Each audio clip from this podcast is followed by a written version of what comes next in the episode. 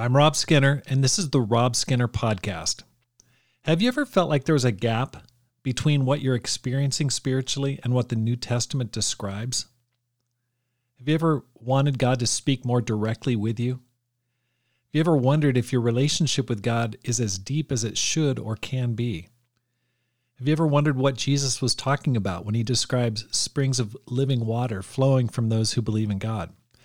If you have, you need to listen to this podcast because David Takle, in his book Forming a Work of Grace, talks about how to take your relationship with God to a deeper and more meaningful level.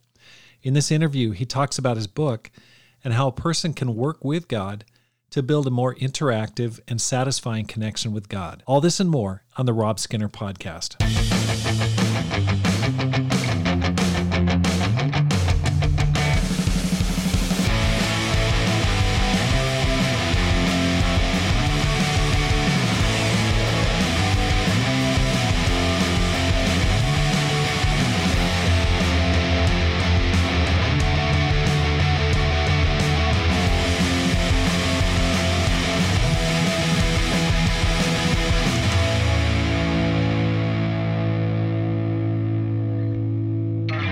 Welcome back to the Rob Skinner podcast. My goal is to inspire you to live a no regrets life, make this life count, and multiply disciples, leaders, and churches.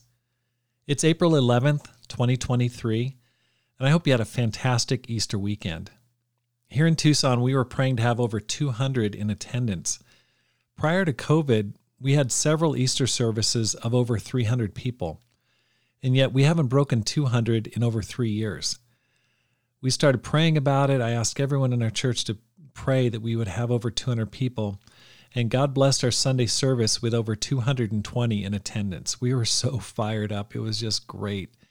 And we also had our first Spanish speaking service after our English service. So at one o'clock, we had a, an English service, and then at three o'clock, we had a Spanish speaking service. Angel Armenta is doing a great job leading our Spanish work. We also hired a great couple to lead our campus ministry. Coleman and Alexa Gordon. They moved here from the Hampton Roads Church of Christ. They moved here at the end of March. It's great to have them and their son Elias.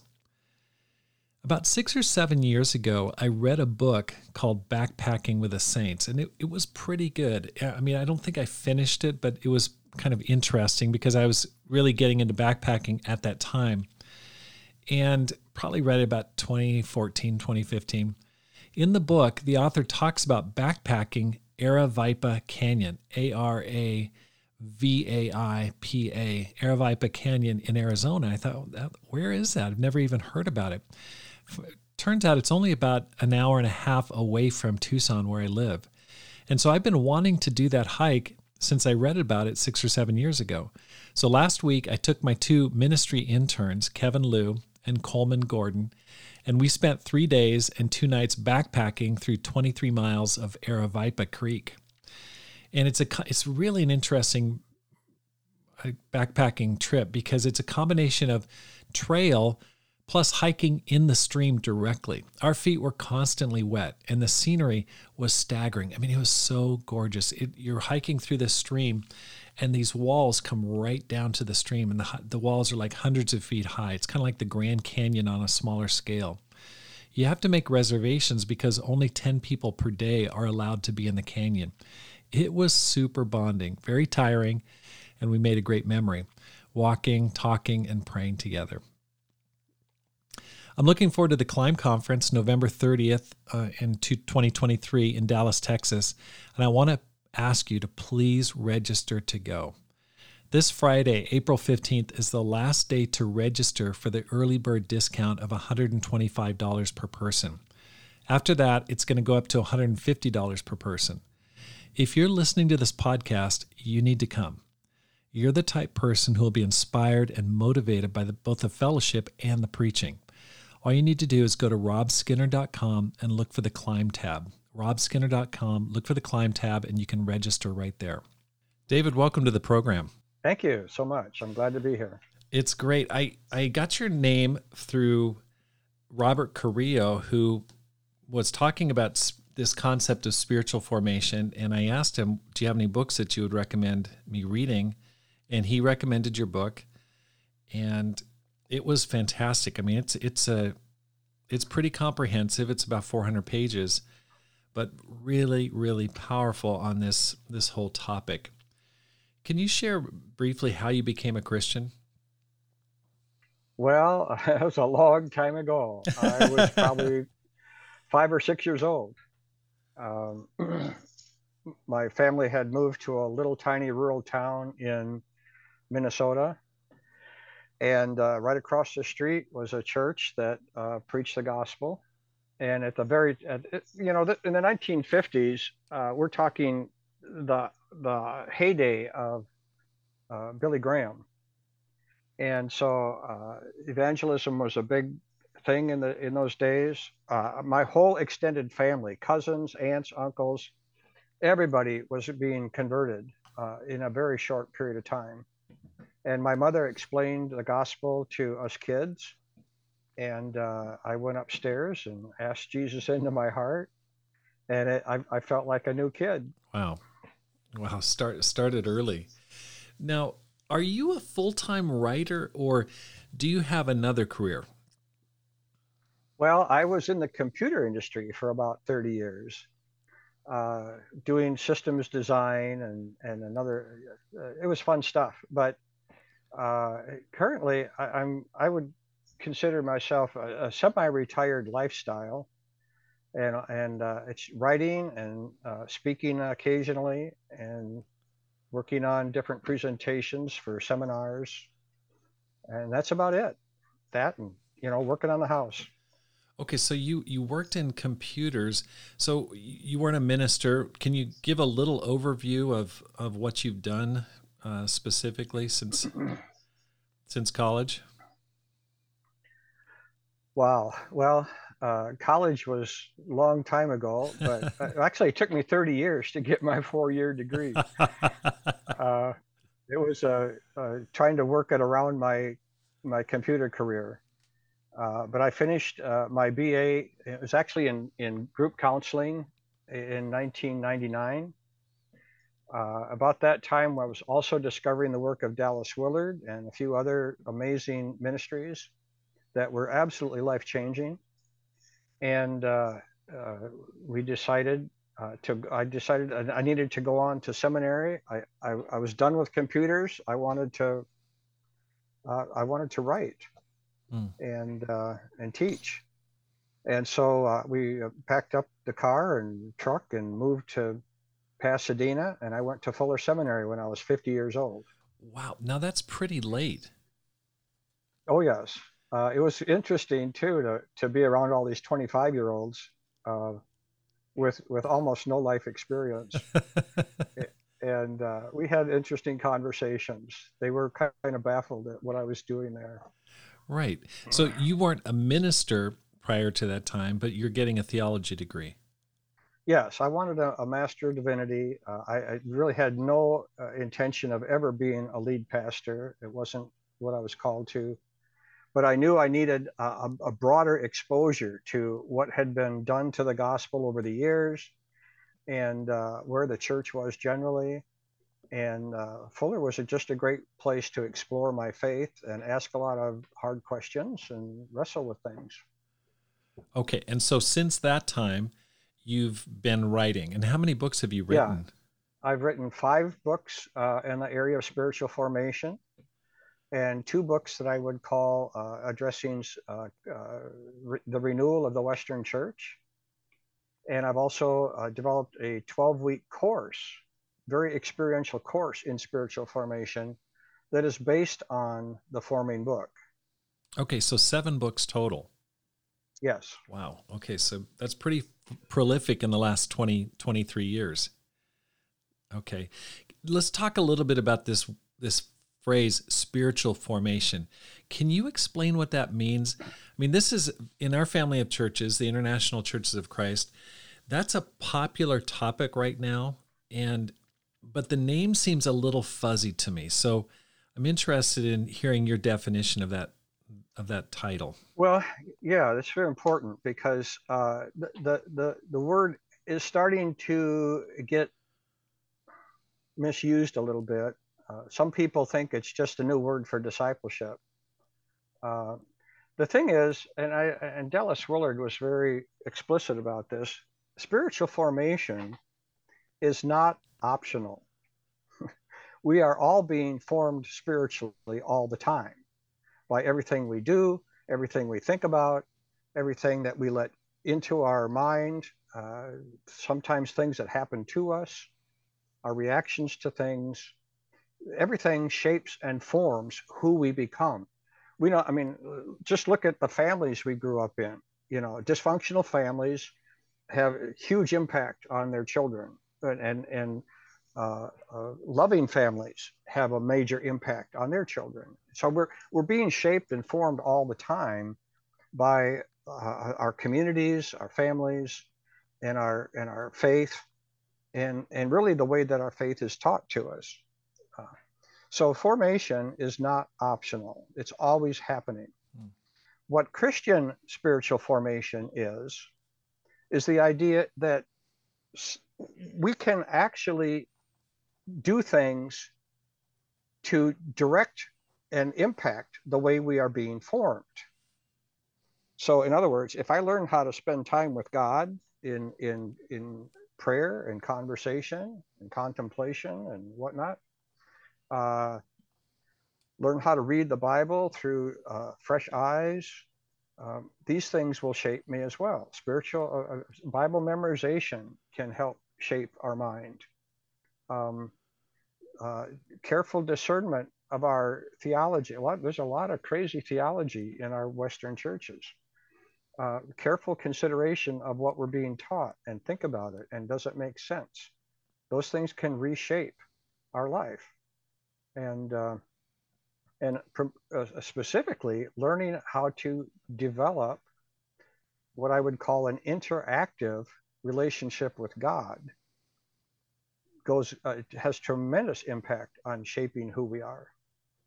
So the idea is that see we can we can we can make decisions to engage in kinds of things that will then shape us in ways that we could not do by direct effort.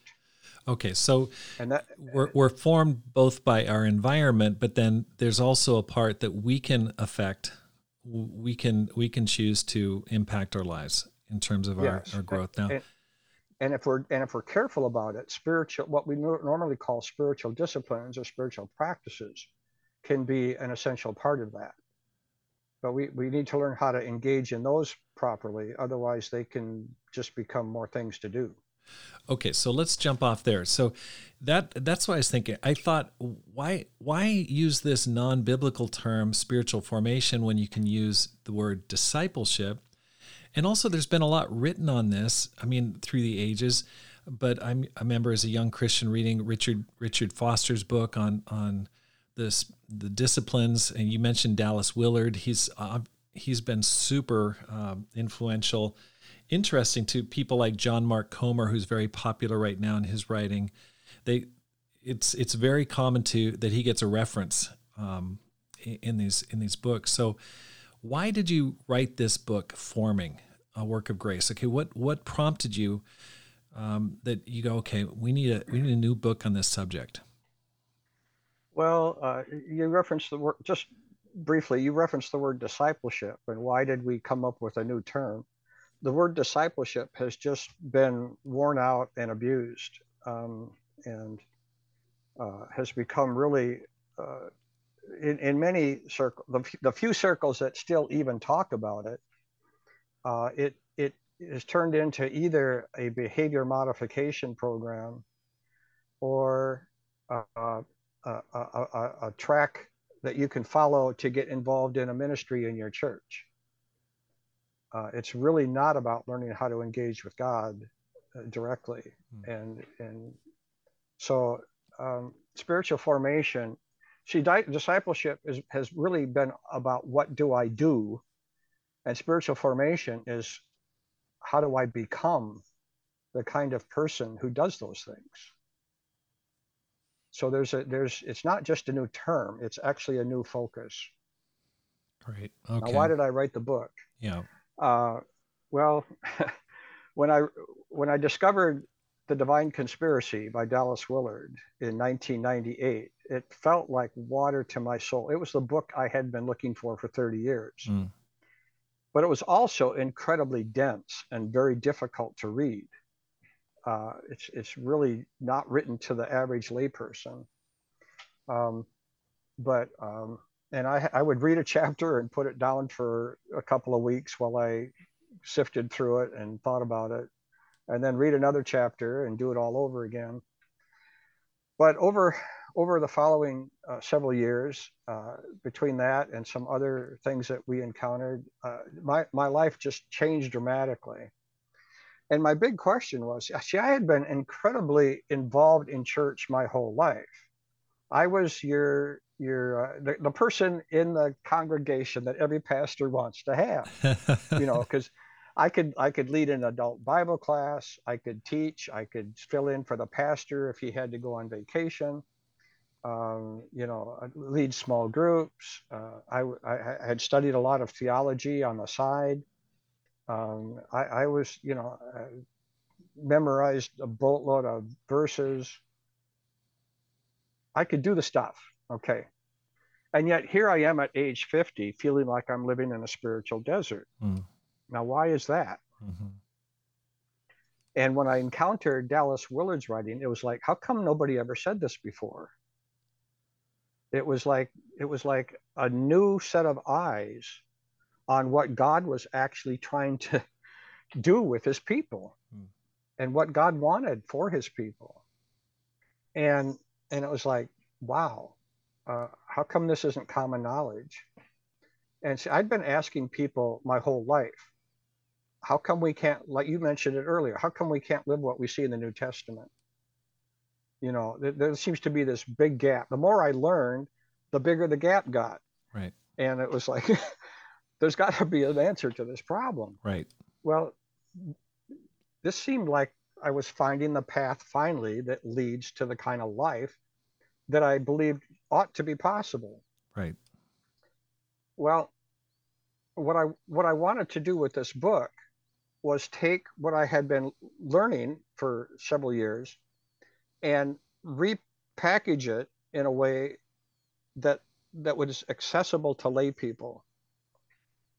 Um, and and so the forming is, is it's written as a book that gradually it builds on itself as right. you go through the book.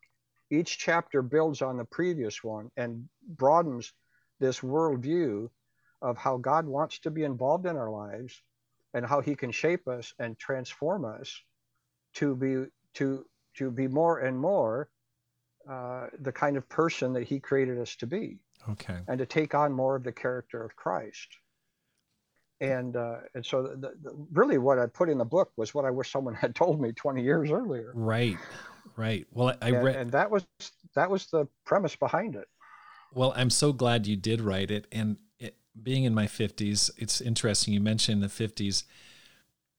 I mean, I think there's, I, I'm looking around at those that I grew up with spiritually, and a lot of people have drifted away spiritually. And not just mm-hmm, those in the mm-hmm. 50s, but I think part of it is they're looking for something else. They feel like, hey, maybe I was, um, I'm not, I'm not living the life that I imagined myself living, or at least what I was told I should be living. And I think that's that's something that's something that needs to be talked about. In the preface, in the introduction, you con- contrast rowing with sailing, and you apply apply it to spirituality. And, and it's on the cover of your book. Why do you do that? All right, it's it's uh, I, I, find it to be a wonderful metaphor because uh, rowing is what I would call direct effort. It's trying really, really hard to get from point A to point B through a tremendous amount of direct effort. And I fight, I fight current going the other way. Uh, sometimes I drop an oar and I go in circles for a while. Uh, it, it, just seems like that's the, that's the Christian life um, that most of us are familiar with. Well, what if instead we could raise some sails and catch a wind mm. that would take us places. Mm. Now, sailing, frankly, if you've ever tried it, sailing is hard work too, but it's a completely different kind of work. And it's what I would call indirect effort. Hmm. You're not trying to make the boat go somewhere, you're trying to catch the wind and let the wind get the boat someplace. Hmm. And that's spiritual formation. Hmm. Rather than trying to directly force myself to say, I forgive you, even though I can't stand you, uh, I engage with God in ways that will change my heart towards you. And then I can speak forgiveness out of a changed heart. Okay. So I, I've caught the wind. I thought it was a great. I thought it was a great analogy. I see here, although the listener can't see it in your uh, studio or your office, you've got a lot of pictures of boats. Where where do you live right now? I live in North Carolina. I, I actually have a collection of boats, sailboats. Uh, and the, the, the, the, painting on the wall was done by a former student in, in the forming class. Okay, so you are an actual sailor. It's more than just a theory for you. I, I, I, I can't sail worth beans. Um, I am an apprentice sailor. okay. And and so that fits just fine. I don't have to be an expert at this. I just need to learn how to to uh, raise the sails and and catch the wind. Okay, let's let's dig more into that. In the book, you talk about a broken truster. That we have a broken truster.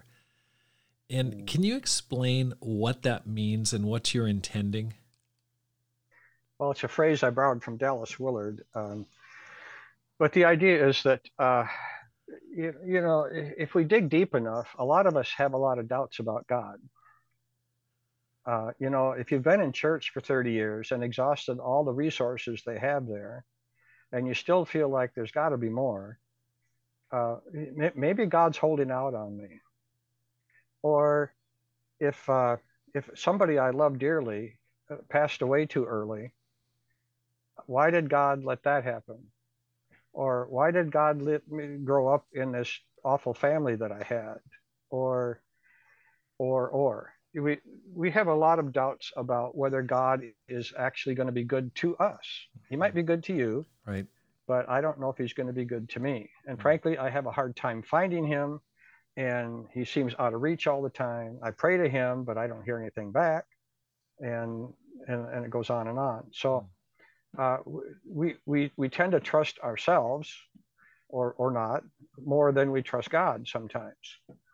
Um, and uh, it's it's just uh, you know relationships aren't are pretty fragile in this world, and we've all been betrayed or had our trust broken, and we're, we're pretty pretty hesitant to surrender mm-hmm. to someone else. Right, and that's well, the broken truster.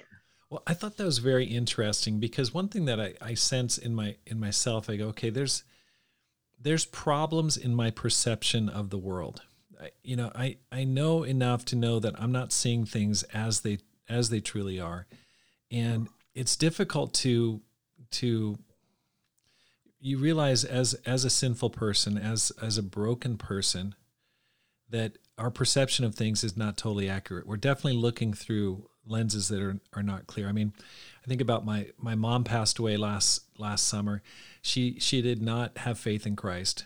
It it, it broke my heart and mm. it and it really made me you know just go okay why did why did god allow that you know that sure it's hard it, it it's really tough to figure out okay what's the right perspective to view that you know other people like hey you know think about it this way think about it that way but i took it really hard i mean i've been trying for years uh-huh. to try to uh-huh. help her to become a christian but uh-huh. you know you don't get an answer from god you, you don't hear back from him he doesn't email you back and say, "Hey, Rob, here's what happened with your mom's situation." Although I'd, I'd love for that to happen, you know.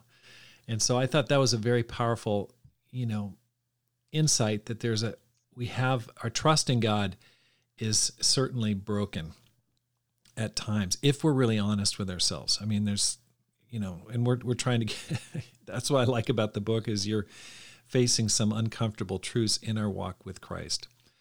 Now, let's talk a little bit about this. You really go after common areas of Christian discipline Bible study, prayer, fellowship, church attendance, eh, you know, all, all those different things. And I'm a minister. I've been a minister since, you know, 1987. So I'm like, hey, wait a second. you know, I've I've preached on those things, and so I'm like, wait a second, why? So why are those things so bad, quote unquote? Well, and what would you replace them with? Yeah, they're not bad at all. I I I heartily recommend all of them. My my comment though is is the context in which we practice them. Um, many of us have been taught that uh, you know all I have to do is read the Bible and it will help me. Well, there's some truth to that, but for many of us, reading the Bible feels like homework. Hmm. Okay, and it's not fun and it's not life giving. Right. And we have to ask why is that? What there's something different. There's something not quite right about the context and the way I'm approaching Scripture. Okay, and the same with prayer. We've, we've I've been I was taught prayer. There's a great acro- uh, uh, uh, acronym, uh, ACTS, A C T S. Right. Adoration, confession, thanksgiving, supplication. Right. But if you look at all four of those, they're all about me talking to God. Right. And there's nothing there about me spending time trying to hear God mm-hmm. or receive from God.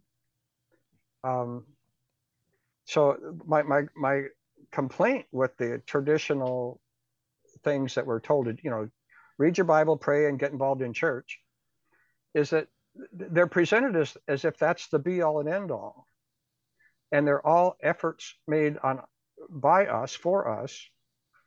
And none of them talk very much about interacting in, in, in, a, in, a, in an interactive relationship how do I interact with a God that I don't ever hear from? Mm-hmm.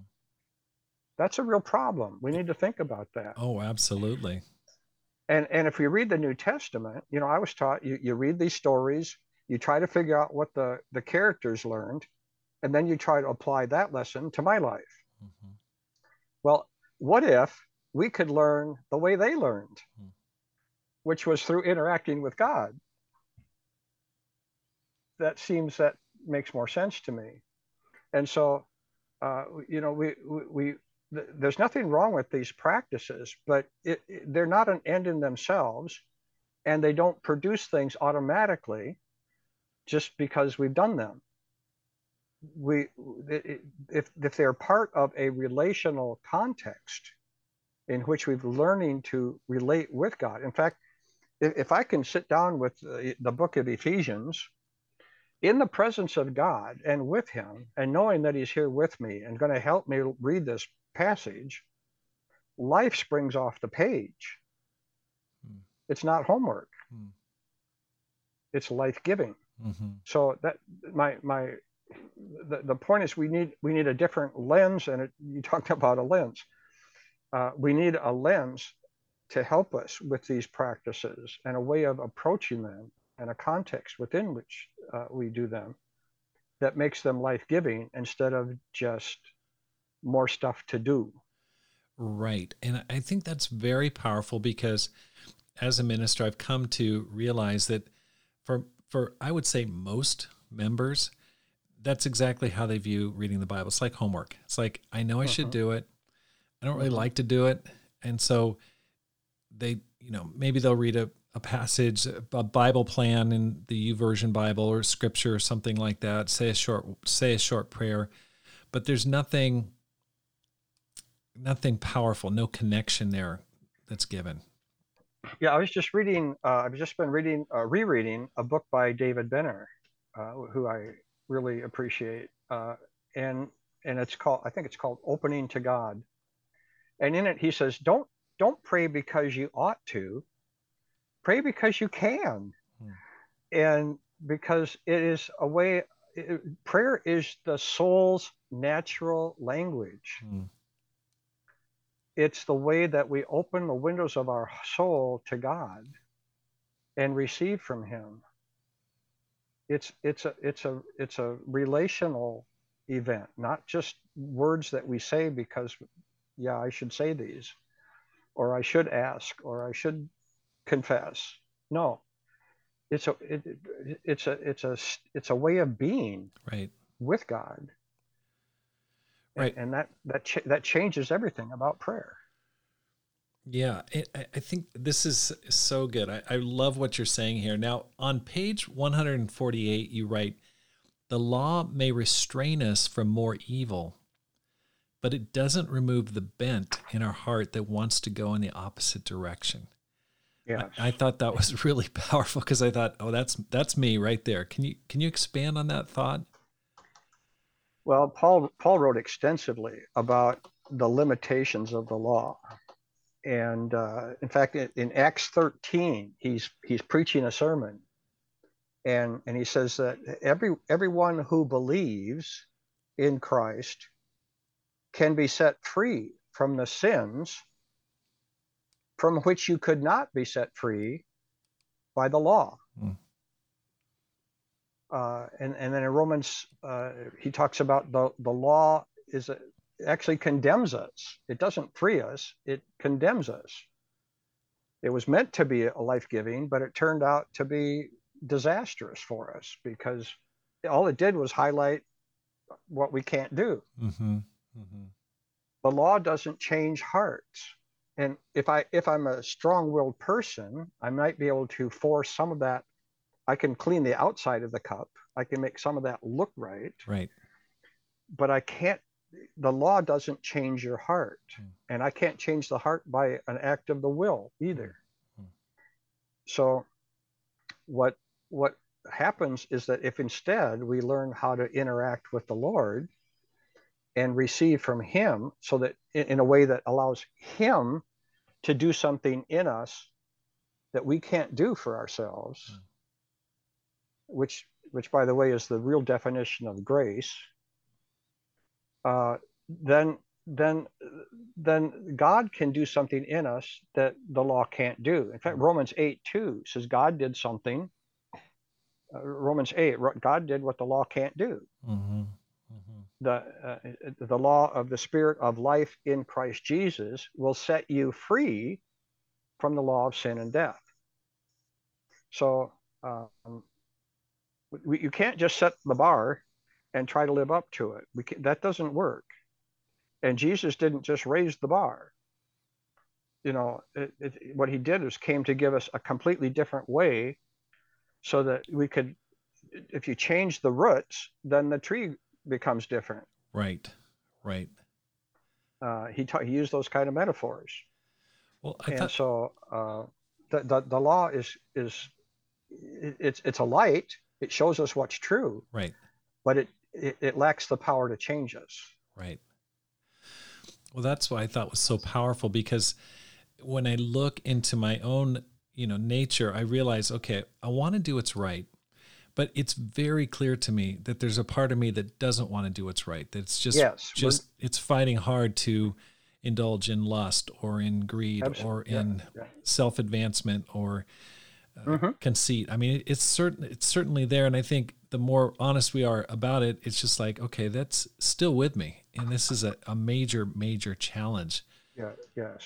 Um, you know, you, go ahead and, and this goes back to the whole idea of spiritual formation because what we want to do see discipleship sets the bar traditional discipleship mm-hmm. was the way that, that the church has been practicing it for a long time just sets the bar and says try to do these things formation says how do we become or asks a different question it says how do we become the kind of person mm. who can live from the inside out from a changed, transformed life. Mm. So that those things come out of us by nature rather than an effort to override our nature. Mm. So it's, it's about becoming a different kind of person, uh, cleaning the inside of the cup, have, letting God write his laws on our heart. Right. Okay. So that's that's super attractive, but at the same time, it seems very elusive. So let we're yes. probably going to come back to that. Now, you may have already touched on this, David, but in on page 268, you say that our struggle is that our internal belief system has been malformed. So, how do I guess I agree with you that it's been malformed, but how do we repair it? Uh, uh, through developing an interactive relationship with God. Okay. And I mean, I mean interactive. I mean learning to.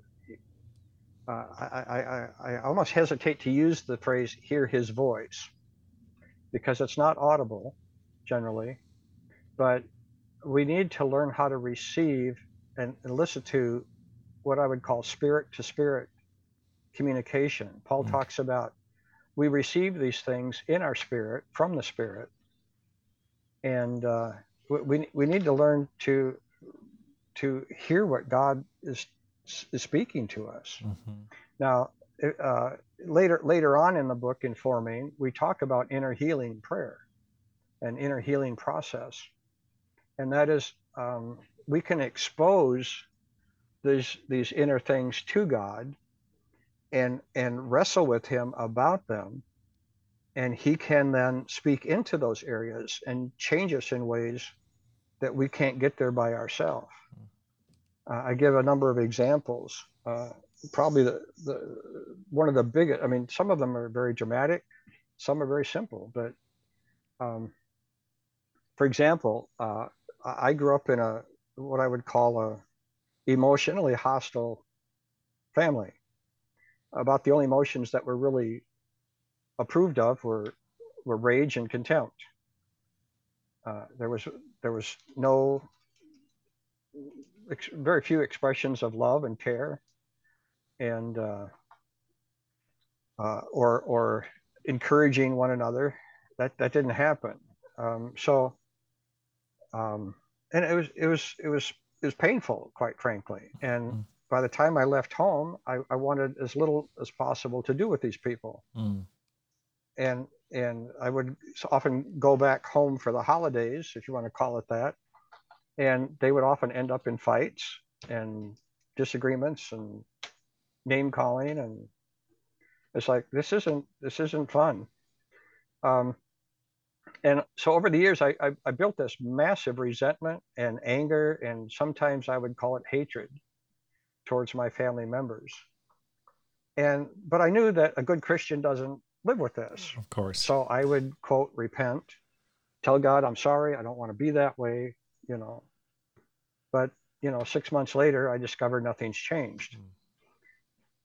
Uh, well, once I learned that you could, uh, what an interactive connection with God looked like, and that He could speak into these areas, I took this problem to Him, and and I spent several days just arguing, fighting. I wrote out all the things I hated about my family, mm. why they were mean spirited, and what was wrong with them. And uh, I just sat with that for a while. I just finally just quieted down and what do you got, God? I I'm I'm I haven't got a shot at this. I don't I don't know how you even stand those people. I got this picture in my head of my family out in about 12 feet of water, struggling to breathe and stay up, stay afloat. Mm. And they would, you know, what a drowning person grabs the person next to him, pushes them under, uses them as a flotation device. and then it, that lasts for a few seconds and someone grabs them. And this just, I'm watching this thrashing mess of mm. humanity out in the water. And it dawns on me just boom, they're not being mean to each other. They're desperate. Hmm. And it broke my heart. And I never felt the same way about my family again. Wow. Now that's one of the more dramatic experiences. Mm-hmm. Mm-hmm. But see, this is God speaking the language that I could get. It would be different for somebody else. Mm. He he used a picture that worked for me and it broke through my defenses it broke through my my misconception of what was going on uh, and and it touched my heart deeply wow he can do this over and over and over and over with everything that we misunderstand and misconstrue uh, and the, the places where we can't forgive the places where we carry wounds that every time we think about them, they hurt. Mm. Uh, he can speak into all of these areas and heal every single one of them. Hmm. Okay. That's that's powerful. It makes me think about how I became a Christian. I mean, I, I had a dream one night uh, that I was, you know, trapped in a in a dark place, and I thought I'm I'm like in hell. I can't get out of this. And I, I realized I I'm I'm in a bad really bad spot. And it wasn't long after that that I became a Christian, but I I knew God was really communicating mm-hmm. with me in a way that I yes. was I was ready to listen to. So you're saying yes. he's got a lot of different tools if we'll pay attention to communicate yes. with us. Yes. Okay. A lot of it happens to me just even when I'm reading the Bible. It doesn't have to be like, I've got this problem, God, what can you do about it? I'll just be reading the New Testament somewhere or, or part of Isaiah or whatever and and trying to be attentive to you know for me when, when I read the scripture I want God to lay my life right alongside the word and show me both at the same time. Mm. like where am I? And what does this have to speak into my current you know? And and uh, I'll be reading along and all of a sudden this just like a light bulb comes on in my head and it's like wow I never saw I've read this a hundred times. I never saw the significance of that before. Mm. that's important. Mm-hmm. um, that's that's that's God being a mentor. Right. Uh, Jesus said that he'd send the teacher and he would bring us all truth mm. and and if, if we are paying attention he can do that all the time and we just we become more and more acquainted with with the heart of God this way. In in chapter in the chapter you talk you have a chapter on self hate, and I thought mm-hmm. this was really really a powerful chapter for me. In in page three on page 306, you talk about impossible standards and the shame that this creates in our lives. And all you know, I'm, I'm talking about when you start talking about self hate, I go, that's that's not me. You know, I'm I'm definitely not a self hater. But when you start talking about that, I'm like, oh, wait a second, hold on a second. Then in page 316, you write, our worth doesn't depend on how well we measure up against the Apostle Paul as a standard of behavior. And I thought, oh, he's talking directly to me here because Paul's a real inspiration to me. I mean, as a as a college student, like I want to live like Paul. I want to plant churches. I want to do these things.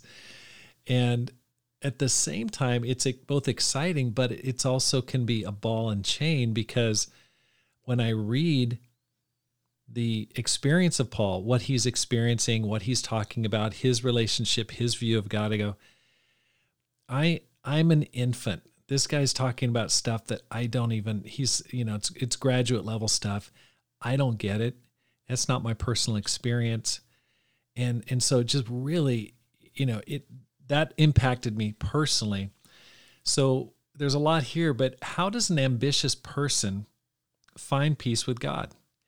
It seems mm-hmm. like, you know, the natural response, I, I go, okay, just take your marbles and go home. It would be like just just quit quit trying, quit dreaming, settle for spiritual mediocrity. You're never going to get there. So I, I want to have a little bit of a discussion with you here on this topic of self hatred and you know um, too high of standards, impossible standards you mentioned. Right, right. Well, gosh, uh, there's a number of ways to come at this, but uh, one of the things that we struggle with is we we tend, I call it the view from below and the view from above. We tend often come at uh, at the Christian life as a view from below, like where where am I in relation to you know, the, the kind of life Jesus lived or the kind of life Paul lived. Uh, you know, what's what's quote expected of a Christian, uh, being giving and generous and and you know, um, but that's to me that's a view from below. That's like trying to trying to compare myself to a standard and and trying to imagine how in the world am I ever going to get there? The view from above is God loves people. He created the universe because he wanted a big family. Mm. And when I'm I'm one of his children. And he delights in coming alongside me wherever I am on this journey. And I really like I really like a journey metaphor. wherever I am on this path, he wants to come alongside me and and help me avoid the mud puddles and show me the next step and and cast a vision for what's over the next hill. And uh, he just delights this journey with me. And that's what gives me value. God loves me and wants to be with me. Mm. and he wants to mentor me and grow me up mm. to be a mature child of god. But um, it's it's so it's it's not about we all and we all come at this from different places you know some people have to get over you know drug addiction uh, and and and cravings that just drive them crazy. Some people have uh, physical handicaps that they struggle with and and it changes their view of god. Um, so we're all at different places on this on these journeys. But god wants to come alongside every one of us and move us along show us what's next show and mostly reveal his heart to us. Mm. So that we can be with him in the journey. It's not about arrival. It's about being with on the road. Where we are really doesn't matter. It's whether we're in motion and whether we're engaged with god. After reading my my notes yesterday i i in this section in particular i, I pulled out luke 15 about the parable of the lost son. And in another section you talk about how our relationship with God is it's relational, it's not transactional. And it, boy, it's it's so easy to fall into that trap. You know, it's like, hey, if I do this, I'm going to feel closer to God. And it it it re rereading that, I thought, okay, hold on a second. That's that's what the older son thought. You know, the yes, the good son. He thought, hey, if I do such and such, I'm gonna I'm gonna be in good standing with my dad. Right. Um, but the story shows something completely different. Yeah, yeah. Frankly, both sons missed the father's heart. That's the point of the story. Right, but it's it's it's tough to internalize. That's that's the challenging part. You know, it's not like that's the first time I've ever read that passage, but it is so easy, and it, it made me just think, okay, uh, I need to be happy in my relationship with God right now, yeah. not once I yeah. do X, Y, and Z. Well, one of the reasons we wrote Forming and created a course, an experiential course for it, was because the things that we're talking about probably can't be apprehended cognitively. You're not going to, we, we can't just understand it and then suddenly it becomes reality. It's like it's like you could read about riding right if you've never ridden a bike you could read all about bike riding and it you still wouldn't know how to ride a bike and you wouldn't have the experience of bike riding mm-hmm, mm-hmm. you have to get on the bike and learn what the balance feels like mm. and so the reason we designed a forming course to go with the book was to walk people through this process so that they begin to experience what a connection with God feels like. And then all of a sudden the light bulbs come on and say, oh my gosh, God actually wants to be with me. Oh. He wants to show me what life is about. So if someone and, and it's it's it's a reality that they experience, and then all this cognitive stuff suddenly makes sense. Got it. No, I I totally agree with that. You have to participate in it to really understand. Yes. Just just reading it alone is not going to do it. How, participation participation is the key word. Okay. So how would a person I wasn't going to talk about this now, but how would they join your course? Is that something you offer online? Is there a website to go to or what yeah, is that? Yeah, yeah. Now there's a it's called formingcourse.com. There's it's hyphenated. forming-course.com. And that'll give you everything you need to know about the course and how to find the videos, the teaching videos, and where to get the workbook. Okay, and what's the fee for the the course? Uh, the videos are forty nine dollars. It's and it's permanent. It's it's a permanent subscription.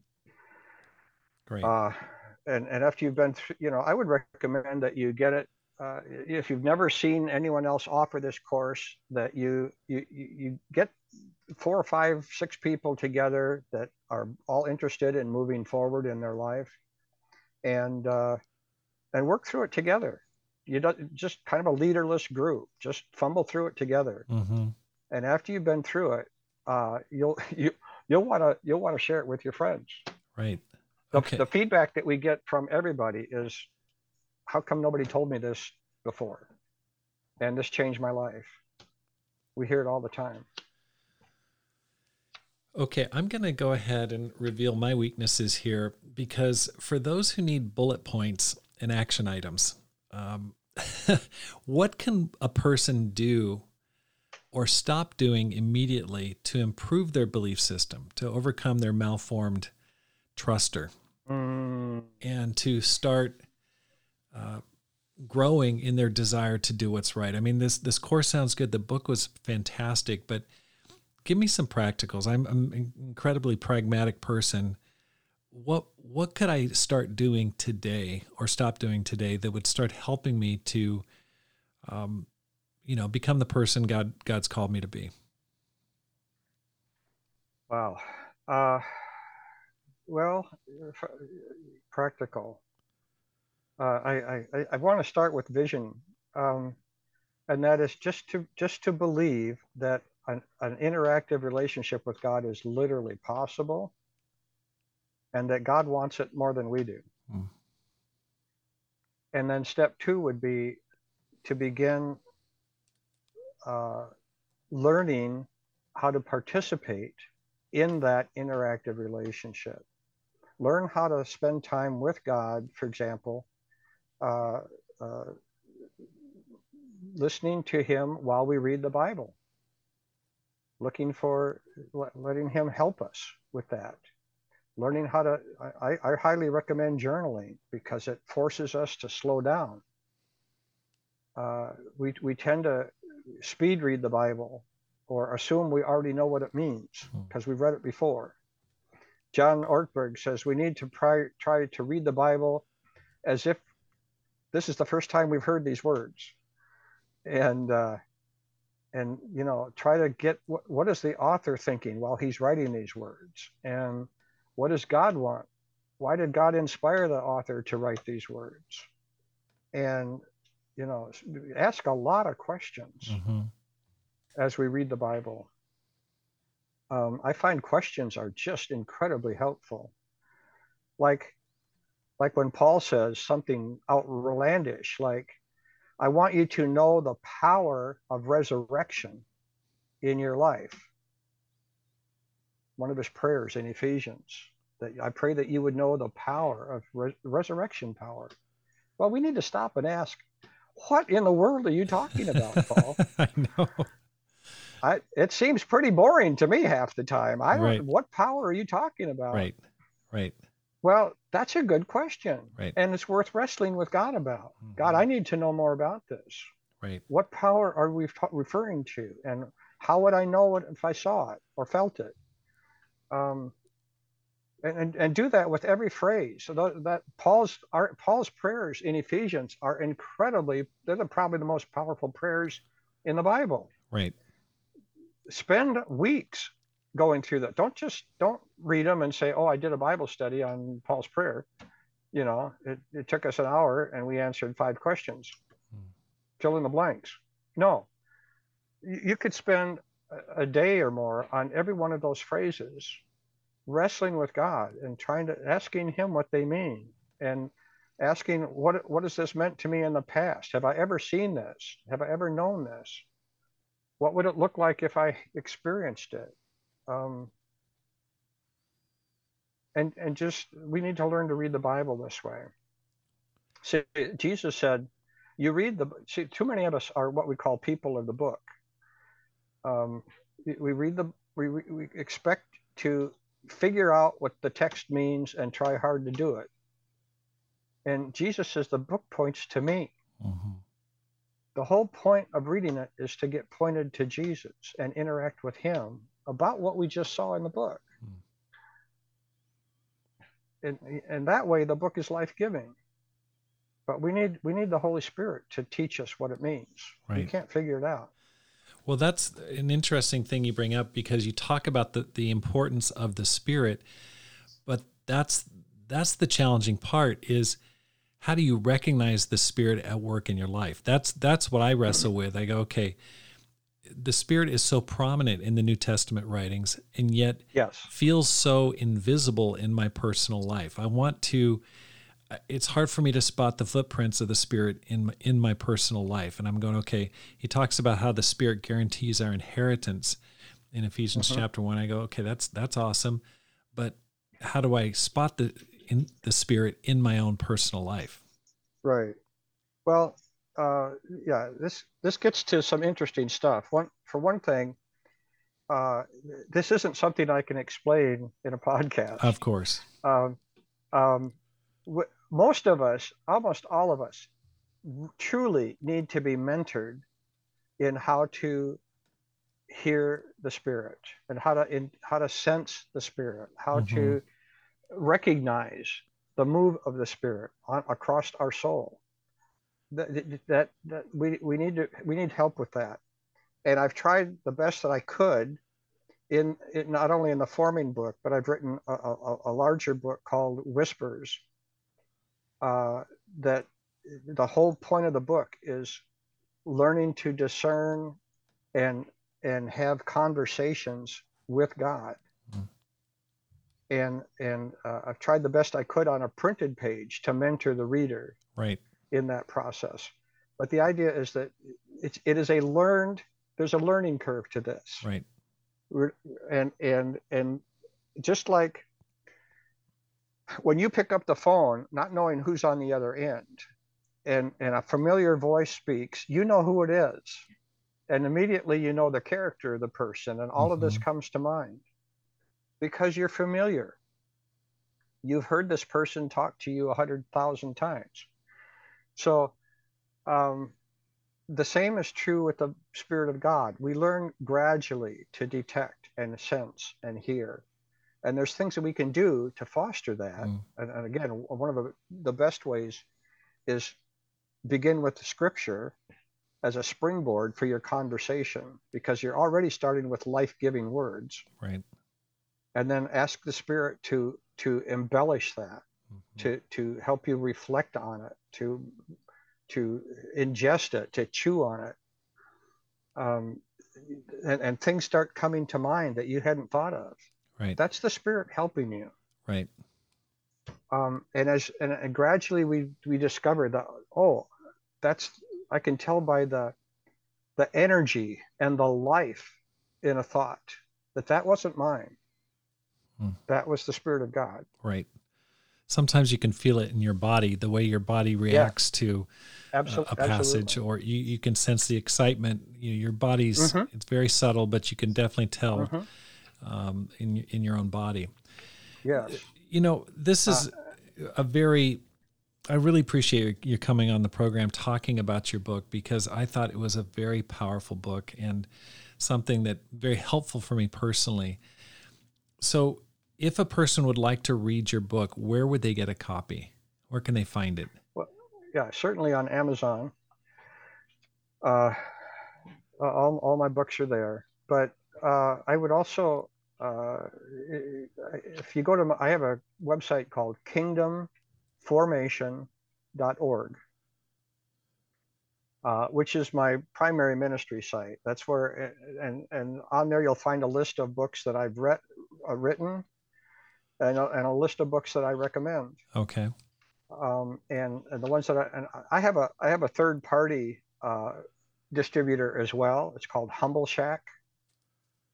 Uh, humbleshack.net, and my books are available there. Uh, I, I, I, I like to suggest people buy them there instead of Amazon, because then you're supporting two ministries instead of uh, a, a, very rich man.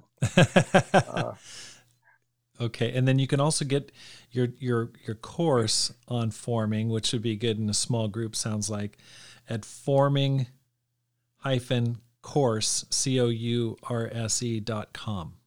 Yes. Forming course. Okay. Yeah. Let me ask and, you this and, final question, David. What advice would you give to a person who wants to make this life count and live a no regrets life? Eternal life is to know God. We were made for relationship with God. And I mean relationship in the full sense of the word. not just like a relationship we have with our favorite author, but an interactive, meaningful, tangible relationship. Mm. That's what we're designed for. And everything else needs to fit into that. And that's a life worth living. That's awesome. I in preparation for this podcast yesterday, I was I was wrestling with some stuff that I just was very unsettled in my spirit. And I just decided, okay, I'm gonna I'm gonna take this into you know put this into practice what he's talking about here. And I just sat down, you know, in the presence of God and I just said, Hey God, this is what I'm wrestling with here right now. And it was very helpful. You know, just instead of running away from God and trying to solve the problem and then come back to God once I solve the problem, just saying, Hey, I'm struggling here in this particular area. What, what, how, you know, I don't have an answer for it, but I just want to bring it before I need your help in this. It was, it was very, very practical and helpful. So, really appreciate your book and what you've helped help, helping to do. I have I have one more suggestion for you. Uh, since you mentioned you're with the International Church of Christ, do you happen to know a guy by the name of uh, Byron Parson? Yes. Mm-hmm. Well, he he's uh, an amazing uh, minister who has taught forming to hundreds of people uh, you might want to have a conversation and, and interview him. That sounds um, that sounds great. Maybe we'll have a follow up conversation with Byron. So see what he's doing in your in your in your denomination. Absolutely. Thank you so much for your time. I really appreciate it, and thank you for what you're doing in helping people. I think it's absolutely vital uh, for people of any age or or walk with God. Well, thank you so much for having me. I this has been uh, wonderful. I, I, just love talking about this and and uh, helping other people across this bridge that took me 30 years to find. So. Thanks for listening to the Rob Skinner podcast. If you're enjoying the show, I'd like to ask your help and support through one of the following. First of all, hit the subscribe button. Secondly, read one of my books How to Plant and Grow a Church or Courage, How to Make This Life Count. And finally, support the program financially by going to the TucsonChurchofChrist.org website and going to the Donate tab. Look for the General Fund when you give. Your tax deductible gift will help me to plant five or more churches by 2030. I really appreciate people who've given already, and it's been super helpful. People like Melanie Yu and others have been so generous. It's making a difference because my goal is to inspire you to make this life count live a no regrets life, and multiply disciples, leaders, and churches. Have a great day and make this life count.